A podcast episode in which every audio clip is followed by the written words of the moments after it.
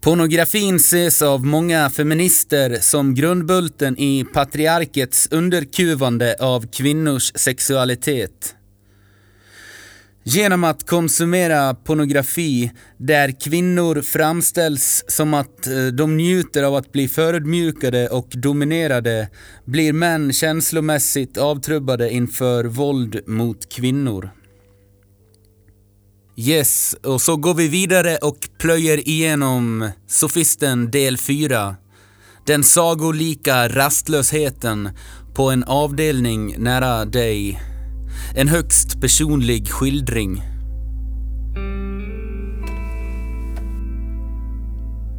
Det tog bara en vecka, sen var jag full igen. Min resa inne på avdelning 65 i Falun hade varit förgäves. Det hade inte betytt någonting. Men jag förstod att det här var sista gången. Jag ville uppriktigt sagt aldrig vara berusad igen. Men behovet av att vara destruktiv var något som jag inte lyckades bli kvitt. Jag ville bara försvinna utan ett spår och jag ville absolut aldrig träffa någon av mina gamla vänner igen. Jag var för gammal och erfaren för att klara av att genomföra ett självmord. Jag visste för mycket om hur komplicerat det är att dö. Och framförallt, så tålig och resistent som jag var skulle jag med största sannolikhet misslyckas. Det ville till något mer utdraget och plågsamt, långsamt och kontrollerat. Så under ett helt år var jag nykter, men vägde 67 kilo och var helt och hållet fast i en virtuell värld där mina spelachievements var det viktigaste i världen. Jag varken åt eller sov. Det var en verklighetsflykt som kanske var större än den jag tog till när jag drack öl. Helt galet och obegripligt. Så här i efterhand kan jag inte förstå hur jag lyckades. För om man ser på det från ett annat håll var det en rätt stor bedrift. 170 dygns effektiv speltid på ett år, det vill säga 170 gånger 24 timmar samtidigt som jag jobbade 40 timmar i veckan. Jag drog mig för att åka och handla och jag förträngde allt elände som varit. Jag begravde det långt eh, nere i mitt undermedvetna och när jag umgicks med mina nya polare på nätet var det som om jag var helt normal. Inte ett spår av patienten som legat inne på avgiftningen. Det föreföll som om det aldrig hade hänt. Mitt förnekande i kombination med att jag var, varit rätt tungt medicinerad fick det hela att framstå som en dröm. Jag kunde på riktigt inte skilja på sanning och fantasi. Det var zombietjejen som väldigt tydligt fanns kvar i mina tankar. Jag undrar än idag om hon lever. Mest troligt så är hon död. Med tanke på hur pass nedgången hon var. Hon brukar komma till mig i sömnen, dock som ett sagoväsen och det är alltid samma dröm. Hon är både rådjur och kvinna med fyra ben och två armar. Hennes nakna bröst är perfekta och hennes pälsbeklädda kropp är brun och vitfläckig. Det är omöjligt att avgöra vart det ena börjar och det andra slutar.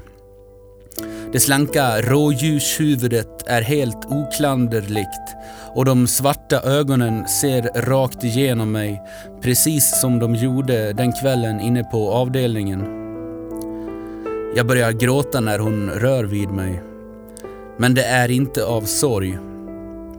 Hon verkar tala till mig utan att använda ord en ström av information flödar från henne till mig och jag förstår att jag befinner mig i en annan dimension. Det är något väldigt speciellt och jag är utvald. Som om jag lämnat kroppen och bara är ren energi. Vågor av döva ljud slår som en klocka, tyngre och tyngre och till slut vågar jag inte vara kvar längre och får som panik och vaknar av att jag skriker högt. En religiös upplevelse och i trötthetens våld är jag övertygad om att jag antingen håller på att bli galen eller att jag på riktigt varit i närheten av det okända. Det vill säga inte som i tv-programmet med samma namn, utan på riktigt och helt oregisserat. En upplevelse som inte går att beskriva med ord, hur gärna man ens skulle vilja det. Det metafysiska i den verkliga overkligheten. Men när jag har varit vaken i några minuter återerövrar logiken mitt medvetande och allt verkar vara som det alltid varit. Tiden har en rak linje igen. Ett början och ett slut. Den enorma rastlösheten, meningslös och långsam. Och eh, tröttheten som bara en nyvaken människa kan uppleva.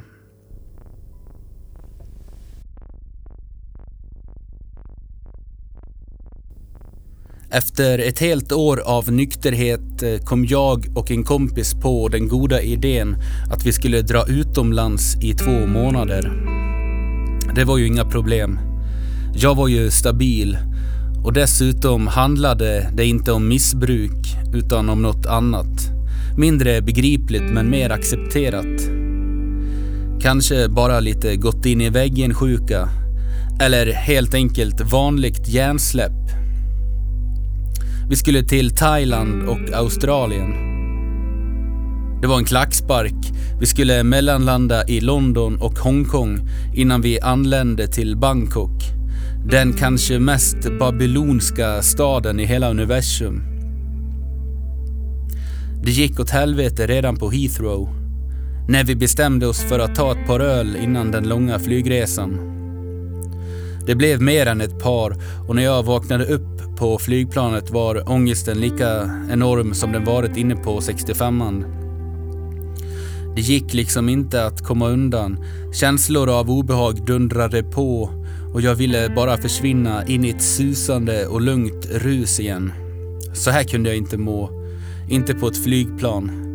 Det var trångt och varmt som, som om jag satt i en mikrovågsugn och det var långt som fan till Hongkong där vi skulle byta plan.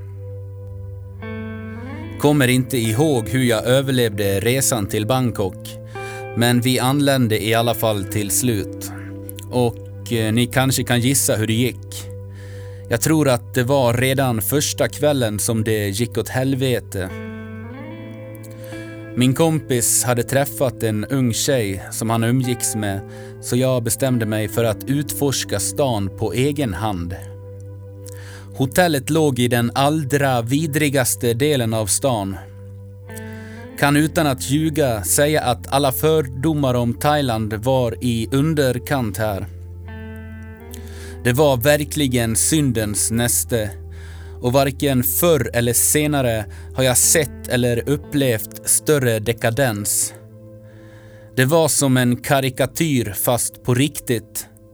Och det tog inte lång tid innan jag i princip var medvetslös. Kommer ihåg eh, att jag var inne på någon bar och kvinnor drog som hungriga djur i mig. Något som inte hör till det vanliga. Det bjöds på ren sprit och det fanns absolut ingen hejd på någonting. Nästa minnesbild är kanske den värsta som jag bär på. Tror inte heller att jag berättat det för någon annan än min resekamrat. Eh, är ytterst tveksam om jag vill ta upp det i Sofisten Podcast. Men eh, har man sagt A får man säga B. Jag begriper i ärlighetens namn inte hur jag hamnade i den situationen. Kanske blev jag drogad. Sannolikheten är stor. Men hur jag än vrider och vänder på det kan jag aldrig veta med säkerhet. Hur som helst. Jag var alltså på en bar blev bjuden på enorma mängder eh, ren sprit. Sen är det svart. I nästa ögonblick av klarhet ramlar jag in på hotellrummet där min kompis och hans nya vän sitter på sängen. Han frågar mig, du har väl kondom? Och eh, hur lyckades du inte hitta någonting snyggare? Du är makalös. Sen är det svart igen, som om jag sover men jag upplever att tiden går. När jag så igen blir medveten inser jag vad det är som händer. Mellan mina ben har jag en medelålders thailändsk kvinnas huvud. Ja, ni får använda fantasin. Och utan att eh, ens känna att jag mår illa lutar jag mig snett till höger om henne och eh, spyr ur mig ett enormt lass. Då tar hon ut det hon har i munnen och frågar Do you want me to stop? Jag svarar att eh, please go on och sen tar sömnen mig, liksom räddar mig. Det ljuva icke-varandet och eh, det medvetslöst sköna döda. Som om livet till slut var över. I en stund är inget historiskt relevant. Bara ingenting, tanklöshet och omänsklighet. Jag är död, men min snuskigt förgiftade kropp lever. Som en cancer i en annars friskt levande tillvaro där varken ensamhet eller psykotiskt lidande existerar. Där bara det oskyldigt påhittade mänskliga finns. Feminism, rasism, radikalism, antifascism och andra konstruktioner. Men när det väl kommer till kritan, när det djuriska får all makt, ja då är vi kapabla till det mesta.